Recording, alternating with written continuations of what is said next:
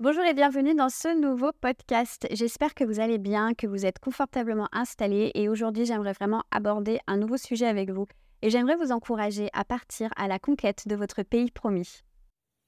Bienvenue dans le podcast d'Elpis. Je m'appelle Johanna et ce podcast a été créé pour encourager ta croissance spirituelle et personnelle. Elpis, connecté pour impacter. Alors, qu'est-ce qui fait que j'ai décidé d'aborder ce sujet-là euh, cette semaine? Bah, Simplement parce que c'est quelque chose que j'ai moi-même éprouvé ces derniers temps et euh, j'ai pas mal prié et aussi bah, avec les devoirs qu'on fait pour l'académie. Des fois, on doit se repencher euh, bah, sur certains sujets en particulier et là, j'ai été amenée à me pencher particulièrement sur la vie d'Abraham et j'ai compris certaines choses par rapport au pays de Canaan en particulier que j'avais pas compris avant et je me suis dit, il faut absolument que je le partage. Euh, bah déjà parce que c'est quand même la raison pour laquelle je fais ce que je fais aujourd'hui, c'est que en fait, je reçois des choses, je vis des choses, je comprends des choses et je me dis, mais pourquoi ce serait que pour moi Et j'ai qu'une envie, c'est de partager, de bénir les gens avec ce que je comprends? Alors, ben, il y en a, vous le savez déjà, vous l'aurez déjà entendu, vous connaîtrez déjà ce message. Et puis, bah, gloire à Dieu, ça vous fera un rappel ou alors vous avez changé de vidéo. Et d'autres, bah, vraiment, ça va changer quelque chose pour vous aujourd'hui et, euh, et je prie que ce soit le cas. Donc sans plus tarder, je vous explique exactement de quoi il s'agit. Alors pour commencer, je vais vraiment vous expliquer ce par quoi je suis passée et pourquoi est-ce qu'aujourd'hui euh, je vous partage ça. Simplement parce que donc avec mon mari, on a déménagé euh, il y a une année pour venir euh, vivre à côté de Bordeaux. Et aujourd'hui, on est en école biblique à la Momentum Academy. Ce qu'il faut savoir, c'est que moi, j'ai reçu un appel assez fort sur mon cœur quand j'étais enfant. Donc quand je vous dis enfant, ça veut dire que j'avais moins de 12 ans. Euh, et je me rappelle très bien de l'attrait que j'ai eu très jeune par euh, l'école biblique. Et je me rappelle, il y avait des gens, ils partaient à l'époque, euh, notre église était rattachée à un mouvement dont le centre, entre guillemets, était à Baltimore. Et il y avait des couples qui partaient à Baltimore faire une école biblique. Et moi, c'était vraiment quelque chose qui me parlait. Je me disais, mais un jour, je ferai ça, quoi. Je, je, je vais partir faire une école biblique, c'est sûr. J'ai très vite, très jeune, eu ce rêve. C'est revenu me chercher quand j'étais à l'université. Je me rappelle, j'ai fait psycho. Et puis, Bref, j'ai arrêté au bout d'une année. Très très mauvais calcul hein, d'ailleurs de ma part parce que je voulais devenir neuropsy et à l'époque neuropsy c'était bouché. Si j'avais su. Bref, passons. J'ai arrêté et je me rappelle euh, alors que alors que je vais euh, non mais c'est assez drôle quand j'y repense. Alors que je vais euh, pour je sais plus, j'ai dû aller au bureau des étudiants, enfin bref. Et en fait, il faut savoir que psychologie, sciences de l'éducation et théologie, c'était dans le même département. Du coup, je, je vois la plaquette là, théologie. Et du coup, je dis à la dame, «Euh, mais c'est quoi ça? Elle me dit, bah, c'est des études de théologie. Voilà, c'est écrit dessus. Je suis d'accord, mais ça sert à quoi? Puis elle me dit, «Euh, bah, après, vous pouvez devenir euh, aumônier, je sais pas quoi. Et là, elle me sort, ou pasteur. Et je prends la plaquette. Mais vraiment, parce que je peux. Même j'avais 20 ans, j'avais 19 ans. Et j'ai vu ce truc, et c'est comme d'un coup, ça ressortait. Il y a une, un, quelque chose de mon cœur qui est ressorti de de ce, rêve d'enfant de faire des études de théologie, mais j'avais jamais imaginé, j'avais jamais pensé qu'il y avait une fac de théologie juste à côté de chez moi. En fait, ça m'était, ça faisait plus, c'était parti. C'est ça avait, voilà, avec la vie, tout ça. Euh, bref. Bon, à la fin, je suis devenue infirmière, donc je l'ai toujours pas faite, hein, cette fac de théologie. Et euh, il y a la naissance de mon fils en 2017, et euh, avec mon mari, dans les mois qui suivent, bah pareil, ça revient me chercher, ça revient me chercher. Sauf qu'à ce moment-là, mon mari est pas du tout chrétien. Et moi, je veux partir faire. Je Je me rappelle plus. J'arrive plus à me rappeler du nom. Ouais, passons, on s'en fiche. Donc, je veux, je veux faire ça et, on commence à regarder. Je rentre en contact avec des personnes qui sont là-bas. J'ai même un contact avec un professeur. Enfin, bref. Et puis, bah, ça se fait pas. Il n'y a pas le truc il n'y a pas le truc. Le temps passe. On est en 2021 et on est dans notre église locale avec mon mari. Entre-temps, il s'est converti. Il sert avec moi. Et ce qui se passe, c'est que on sent qu'on a atteint, on a atteint une limite, on a atteint un plafond, on a, voilà, on, sait qu'on est arrivé un peu au bout de, ce qu'on pouvait vivre et ça va pas. En fait, on se sent à l'étroit. Vraiment, je, me sentais à l'étroit et, et puis, bah, mon mari comprenait ça aussi. Il le vivait peut-être moins fort que moi, mais il sentait aussi qu'il y avait un truc qui était plus aligné entre guillemets. Et puis, il y a une euh, masterclass qui est organisée dans notre, dans notre église et euh, il y a un, un pasteur, super pasteur, s'appelle Jérémy Poulet il a une chaîne YouTube lui aussi, qui vient euh, dans notre église et euh, à un moment donné, je vais parler avec lui.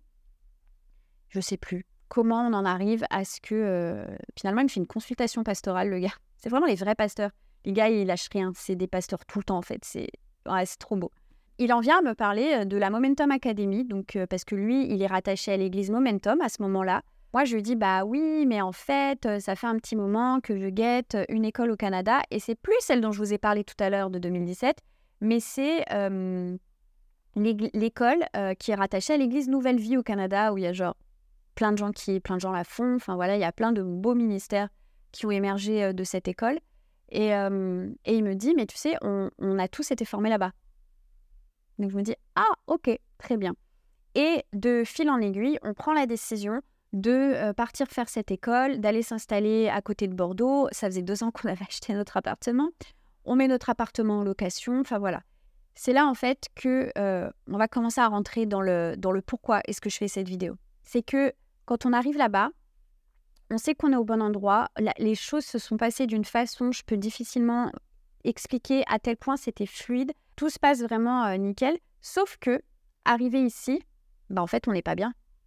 On n'est pas bien. Enfin, on est là, euh, ok, on sait qu'on on réalise, on réalise vraiment un projet qu'on a sur le cœur. Mon mari, il avait vraiment envie de le faire.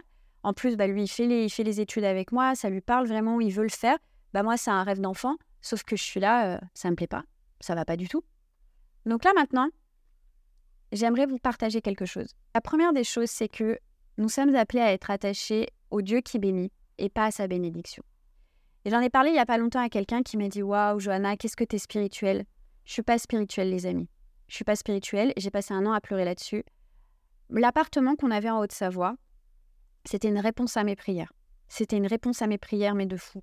Où il était placé, le quotidien que j'avais là-bas, euh, tout ce qu'on a vécu. Et bien sûr, j'ai quand même été éprouvée sous plein d'aspects parce que, bah voilà, depuis que je suis revenue à Dieu, vraiment, il y a, voilà, il y a eu un énorme retournement, dirons-nous. Donc j'ai été éprouvée, il n'y a pas de souci. Mais c'était une réponse à mes prières. En fait, c'était mon canard. Vous voyez ce que je voulais dire? Vous voyez ce que je veux dire? Et ça me fait penser à euh, Abraham et à son père. En fait, le père d'Abraham reçoit, euh, prend la décision. On ne sait pas si c'est Dieu qui l'appelle à faire ça ou pas, mais en tout cas, le chapitre 11 de la Genèse se termine par Voici l'histoire de Terah et de sa famille. Terah, c'est le père d'Abraham. Ils habitent à Ur en Chaldée et ils décident de partir en Canaan. Sauf que ils s'arrêtent à. J'ai un gros doute sur l'endroit où ils s'arrêtent. C'est pas Sichem? Si, c'est Sichem. Ah, ils s'arrêtent à Haran. Alors là, c'est écrit Haran, mais euh, je sais qu'on peut dire aussi Charan. Enfin bref. L'idée, c'est que euh, Canaan, c'est la terre promise. C'est l'endroit où coule le lait et le miel. Charan, ça veut dire terre desséchée. Et il y a plein de raisons rationnelles qui font que Terra a décidé de s'arrêter à Charon, qu'il a décidé de ne pas aller au bout de son projet, qu'il a décidé de s'installer et de prospérer à cet endroit-là. La première des choses, c'est que c'était un lieu euh, de passage, c'était un lieu économique où il y, avait, vraiment moyen de faire des affaires parce que c'était un lieu de commerce. Donc ça, c'était top. Et si jamais Abraham, c'était pas, euh, c'était pas un petit gars là, ou un vieux gars pauvre, machin. Non, non, non, pas du tout. Abraham, il était riche, sa famille, elle était riche. Son père, il était riche, d'accord? Donc, il s'arrête là. Et c'est cool parce qu'il y a vraiment moyen de faire des affaires, ils sont bien placés, machin, ils sont plus non plus à Our, à Ur, Our, je sais pas comment on dit. Ils ont quand même bougé, ils ont fait leur petit bout. Bon. L'autre chose, c'est que la déesse de Charan, c'est euh, la déesse de la lune, qui est la même ou du moins elle a un frère qui s'appelle le dieu Nanar, ça me fait rire.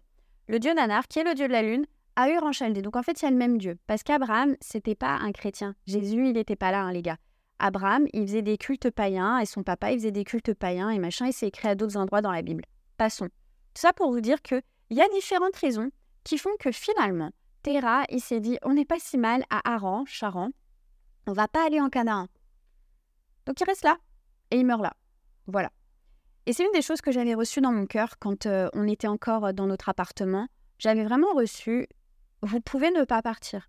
Vous pouvez rester là, vous allez être heureux, vous n'allez pas perdre la foi, c'est cool, mais vous allez mourir.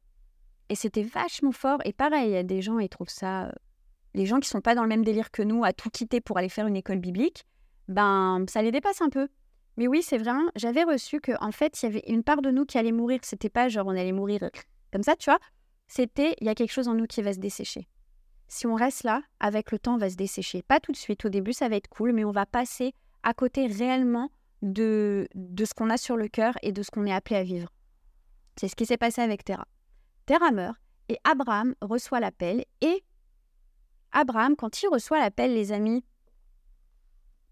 va, quitte ton pays, ta famille et la maison de ton père pour te rendre dans le pays que je t'indiquerai. Abraham, il fait ses bagages, il ne sait pas où il va. Et ça aussi, c'est quelque chose qu'on a vécu, c'est que ben, on quitte notre bénédiction, voilà, parce que bah, faut pas, ça fait mal. Au début, on disait oui, vous faites un sacrifice. Moi, je disais non, non, c'est pas un sacrifice, c'est cool. Ouais, je pleurais pendant un an, c'était vraiment un sacrifice. On décide de, on décide de partir. Nous, on sait où on va, géographiquement parlant. Pour le reste, on ne sait pas. Voilà. Donc, on part, on s'installe, et en fait, on n'est pas bien. Et c'est pas cool hein, quand même quand on y pense. Je vous avance un petit peu l'histoire. Il y a quelque temps, il y a pas très très longtemps vraiment, je reçois dans mon cœur, Johanna, c'est ici, le pays promis. Réellement, j'étais dans mon église. J'entends, Johanna, c'est ici le pays promis. Et je ne sais pas si on va y rester 10 ans ou si on va y rester encore 2, 3 ans. Enfin voilà, la question, elle n'est pas là. C'est juste que pour aujourd'hui, la saison dans laquelle on est, pour ce qu'on a à apprendre, pour ce qu'on a à développer, c'est ici, le pays promis. Et du coup, bah, dans mon cœur, il y a un peu une discussion avec Dieu qui s'installe, genre, ok, mais pourquoi en fait c'est si dur? Et Dieu me fait remarquer quelque chose. Et c'est une méditation que j'ai eu l'occasion de continuer à faire parce que bah, j'ai dû euh, beaucoup bah, travailler sur la vie d'Abraham, euh, Isaac et Jacob. Abraham, Isaac et Jacob, et même Joseph, qui est héritier de la promesse, ne vivront jamais en Canaan, dans le sens où le pays de Canaan ne seront jamais le leur. Ils vont vivre en Canaan sous des tentes, ils vont être des voyageurs, ils vont être tout le temps amenés à bouger, ils vont devoir faire des alliances avec d'autres personnes, enfin bref, le pays ne leur appartiendra jamais. Pourtant, ils seront porteurs de la promesse. Déjà, il y a quelque chose de très très fort, c'est qu'ils reçoivent une promesse. Les gars, ils vont quand même, ils vont, ils vont quand même porter cette promesse. Abraham, il va chambouler sa vie, mais jamais il verra l'accomplissement de la promesse de son vivant. Parce que, mais d'ailleurs, salut, salut dit dans Genèse 15. Dans Genèse 15, je vous invite, si vous avez une Bible et si vous aimez lire la Bible, allez lire, enfin, même si vous n'aimez pas, franchement, ça fait que du bien. Allez lire le chapitre 15, il est extraordinaire. Dieu explique tout ce qui va se passer à Abraham. Tout. Et tout se passe. On le voit après. Mais Abraham ne verra pas la plupart. La plupart de ce qui est annoncé par Dieu, il ne le verra pas. Je suis pas en train de dire que nous, on verra jamais l'accomplissement de notre promesse. n'est pas du tout quelque chose que je veux pour ma vie, bien sûr. Mais juste pour vous dire que parfois, il y a des promesses qu'on a dans le cœur qui dépassent notre propre vie. Qui dépassent notre propre vie. Et ça me fait penser, en tant que mère, à l'hérédité. Qu'est-ce qu'on va laisser à nos enfants, les filles? Qu'est-ce qu'on va laisser à nos enfants? Est-ce que ça vaut pas la peine de se dire que notre plafond sera le plancher de nos enfants? Est-ce que ça vaut pas la peine de se dire qu'on va peut-être faire des compromis, qu'on va peut-être faire euh, des sacrifices, qu'on va peut-être avancer vers un pays qu'on ne connaît pas? Mais qu'en réalité, l'héritage, il n'est pas pour nous, mais qu'il est pour nos enfants. Je vous laisse réfléchir là-dessus, mais moi, en tout cas, je crois que ça vaut beaucoup de sacrifices de me dire, c'est pas pour moi, mais c'est pour mes enfants ce que je vis aujourd'hui. L'autre chose, on va faire une avancée dans l'histoire. Euh, Abraham, il meurt, machin, euh, Isaac, Jacob, Joseph. Le peuple, il est esclave en Égypte. Ah, un libérateur, Moïse. Et Moïse, il va les libérer, il les fait sortir d'Égypte. Et on va dans le chapitre 13 des Nombres. Et dans le chapitre 13 des Nombres, en fait, il y a une équipe qui part en reconnaissance en Canaan parce que bah là, c'est bon, c'est le moment, il va falloir qu'on parte conquérir le pays. Donc il y a une équipe qui part. Et l'équipe, voilà ce qu'elle va dire. Oui, c'est vraiment un pays ruisselant de lait et de miel, et en voici les fruits. Seulement, le peuple qui l'habite est terriblement fort. Les villes sont d'immenses forteresses, et, forteresses pardon. et nous avons même vu des descendants d'Anak. Les Amalécites occupent la région du Negev, les Hittites, les Yébousiens et les Amoréens tiennent la montagne, et les Cananéens occupent pardon, le littoral de la Méditerranée et toute la vallée du Jourdain. Les gars, ils sont pas sereins du tout. Ils ne veulent pas y aller.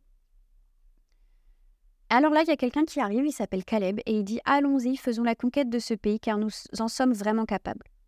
Mais les hommes qui l'avaient accompagné disaient Nous ne sommes pas en mesure d'attaquer ce peuple, car il est plus fort que nous. Puis ils se mirent à décrier le pays qu'ils avaient exploré devant les Israélites en disant Le pays que nous avons parcouru et exploré est une terre qui consume ses habitants, Quant à la population que nous y avons vue, ce sont tous des gens très grands. Nous y avons même vu des géants, des descendants d'Anak, de cette race de géants. À côté d'eux, nous avions l'impression d'être comme des sauterelles, et c'est bien l'effet que nous leur faisons. Les gars, ils n'ont pas envie, ils ont peur, ils sont pétés de trouille. J'aimerais te dire, peut-être que tu es appelé quelque part et que tu peines de trouille là, maintenant, tout de suite, tu vois. Battez pas la première. Voilà. Et en toute honnêteté, avant de partir, j'avais peur. Et arrivé ici, j'ai fait que pleurer, j'étais pas bien.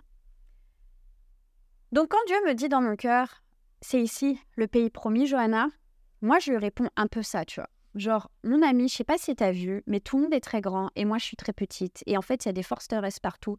Toutes les places sont prises. Je vois pas où elle est ma place en fait. Et je reçois dans mon cœur, Johanna, parfois, il faut se battre pour obtenir le pays promis. Alors on est bien d'accord que là, il n'est pas question que j'aille euh, casser la, la, figure à des gens. Hein, d'accord C'est pas du tout de ça dont je vous parle. Mais effectivement, on va aller ensuite dans le, dans le livre de Josué. Et le livre de Josué, c'est vraiment le livre de la conquête du pays promis. Une promesse a été faite à Abraham. Moïse va sortir les Israélites, les Israélites d'Égypte. Ils vont passer 40 ans dans le désert. Aux portes du pays promis, il y a une équipe qui va aller voir ce fameux pays et qui va dire hum, hum, Il y a plein de géants, ça fait peur, ils sont beaucoup plus grands que nous, nous n'y allons pas. Caleb va dire On a la force, on peut le faire. Caleb, il a foi en la promesse qui a été reçue par ses pères. Et c'est Josué qui va prendre euh, la tête après Moïse et qui va engager la conquête de ce pays. Il est possible qu'il y ait des promesses dans ta vie. Il est, possible qu'il y ait des soupirs sur ton cœur. Il est possible qu'aujourd'hui, tu aies comme directive de partir de là où tu es présentement, mais que tu as peur, tu es pété trouille, t'as pas envie. Et puis peut-être même que tu as fait le pas, mais que t'es pas bien. Tu te dis, mais c'est quoi cette histoire? Je suis pas bien. Si les Israélites sont restés 40 ans dans le désert, c'est parce qu'ils n'ont pas cru que Dieu pouvait accomplir la promesse. C'est qu'ils ont, ils se sont plaints. Ils auraient préféré rester en Égypte. Finalement, à quoi ça sert que tu nous aies sortis de là? En fait, ils ont murmuré, ils se sont plaints. Je viens de faire ça pendant une année, les amis, donc je peux vraiment en parler. Nous sommes appelés à aller conquérir le pays qui est ça veut dire que s'il y a des choses que tu dois mettre en place, mets les choses en place. S'il y a des moments où tu dois te taire, tais-toi. S'il y a des moments où tu dois parler, parle. S'il y a des moments où peut-être tu dois rentrer par la petite porte, rentre par la petite porte. S'il y a des moments où il faut au contraire que tu t'engages et que tu dises j'ai telle capacité, j'ai telle chose à vous proposer, est-ce que je peux vous aider d'une manière ou d'une autre? Fais-le. Si une fenêtre s'ouvre pour que tu partages réellement le soupir qui est sur ton cœur, Partage le soupir qui est sur ton cœur. Si Dieu te demande d'ouvrir une entreprise, mais que tu as peur, ouvre l'entreprise. La réalité, c'est que si tu marches comme quelqu'un de misérable, si tu marches comme quelqu'un qui n'est pas porteur d'une promesse qui vient de Dieu, tu verras pas l'accomplissement de la promesse. Parce a un moment donné, il faut se mettre en marche. Il y a un moment donné, il faut, il faut y aller, il faut aller saisir. Et la réalité, c'est que psychologiquement, on a changé dans, dans, dans notre vision des choses, dans notre discours, dans notre positionnement, nous avons changé, mon mari et moi, parce qu'on est quand même deux dans l'histoire. Et on a pris, on a pris des décisions pour euh, laisser le passé là où il est et pour être plus en mesure de regarder vers le futur. La réalité, c'est que spirituellement parlant, il y a peut-être une bataille à mener. Peut-être qu'il faut que tu pries, peut-être qu'il faut que tu déclares des choses sur ta vie, peut-être qu'il faut que dans ta tête tu pries pour avoir un déclic. Peut-être qu'il faut que tu te mettes à genoux et que tu demandes pardon aussi à Dieu parce que aujourd'hui, il y a il y a une chape de plomb entre Dieu et toi simplement parce que tu es tellement dans la gratitude que tu peux même pas voir la bénédiction et que tu peux pas voir ce que Dieu est en train de faire dans ta vie. Il y a un appel à se mettre debout, à croire que tu as tout ce qu'il faut en toi pour aller conquérir le pays promis. Et je reviens sur Abraham. Il est aussi possible que tu sois porteur d'une promesse. Il est aussi possible que tu te sois mis en marche et que peut-être ça te fait mal d'entendre ça, mais que cette promesse et son accomplissement tu verras pas aujourd'hui et tu le verras peut-être pas du tout. La réalité, c'est que ton plafond est supposé être le plancher de personnes qui vont venir passer derrière toi. Il y a une notion d'hérédité avec Dieu. Le Seigneur, quand on lit bien sa parole, il y a une notion d'hérédité qui est extrêmement forte. S'il utilise l'image du Père et du Fils, si nous sommes ses enfants, si Dieu parle tout le temps de famille, c'est parce qu'il y a quelque chose de puissant dans le fait que on, on agit les uns pour les autres nos, nos vies, les décisions qu'on prend, les prières qu'on fait, elles ne sont pas supposées être uniquement pour nous et pour notre nombril, mais elles sont supposées avoir des répercussions sur les personnes autour. Déjà, rien que, on est censé, l'appel de Dieu sur ta vie concerne la bénédiction chez les autres. Rien que ça. Et si tu ne l'as toujours pas compris, je t'en prie, va, va lire l'histoire de Jésus. Va lire l'histoire de Jésus, tu vas comprendre. L'appel sur ta vie concerne les autres. Si tu crois que tu es appelé au ministère, je le dis, je le réitère, le cœur du ministère, c'est les âmes. Les âmes, les sauver les âmes, c'est parler de Jésus, c'est amener la bonne nouvelle d'une manière ou d'une autre, c'est ramener les gens auprès de Dieu. C'est ça le but du ministère. Donc, peut-être qu'aujourd'hui, tu vis des choses, mais que l'accomplissement de cette promesse, eh bien, premièrement, je le redis, peut-être que tu le verras pas nécessairement et c'est pas grave, sois en paix avec ça parce que le fruit tu le verras là-haut. La Bible nous dit aussi dans la Genèse, euh, non pas dans la Genèse, dans le livre des Hébreux. Je l'ai dit dans ma dernière vidéo. En gros, dans Hébreux 11, la Bible nous dit que Abraham, il avait en fait, il attendait euh, la cité, pas la cité céleste, mais la cité dont Dieu est le fondement. Ça veut dire qu'Abraham, il avait conscience que peu importe ce qu'il voyait aujourd'hui de ses yeux dans sa réalité actuelle et quotidienne, ce qui lui importait lui, c'était les réalités d'en haut. Il avait déjà très fort sur le cœur ce que Pierre nous dit dans son épître, c'est que nous sommes appelés à nous comporter comme des, des personnes de passage sur cette terre, des voyageurs, des étrangers sur terre. Parce que la réalité, c'est que nos vies, nos œuvres, le vrai fruit, on le verra là-haut. Donc ça, c'est la première chose. Et la deuxième, c'est peut-être, il faut que tu te mettes en marche et que tu ailles saisir ton pays. Il faut que tu te mettes en marche et que tu ailles saisir l'accomplissement de la promesse sur ta vie, exactement comme Josué et Caleb l'ont fait en leur temps. Tu es appelé à ne pas regarder les géants et à pas regarder toutes les forteresses qu'il y a, à pas regarder que oui, mais il y a des gens plus expérimentés, il y a des gens plus loin, il y a des gens, euh, plus euh, équipés. Si c'est la promesse que tu as reçue, il y a forcément une place pour toi quelque part. Va chercher ta promesse et réclame l'accomplissement de ta promesse. Tu es appelé à te battre pour voir ça. Alors voilà pour le podcast d'aujourd'hui. C'était un message qui était brûlant sur mon cœur. J'avais vraiment envie de vous le partager. J'espère qu'il vous aura béni, mais je crois même qu'il vous aura béni. Et je vous dis à la semaine prochaine. En attendant, je vous invite à vous inscrire à ma newsletter ou alors à télécharger le cœur à cœur. C'est un podcast dans lequel je vous partage mon témoignage et les cinq étapes que j'ai suivies avec Dieu pour sortir de ma tempête émotionnelle. Bye bye Merci d'avoir écouté ce podcast jusqu'au bout. Je suis sûre qu'il t'aura parlé alors, pour aller plus loin, je t'encourage à cliquer dans le lien juste en dessous afin de rejoindre notre communauté de femmes inspirées et inspirantes. Tu recevras tous les lundis matins un mail qui va encourager ta foi. En attendant, passe une magnifique journée. Bye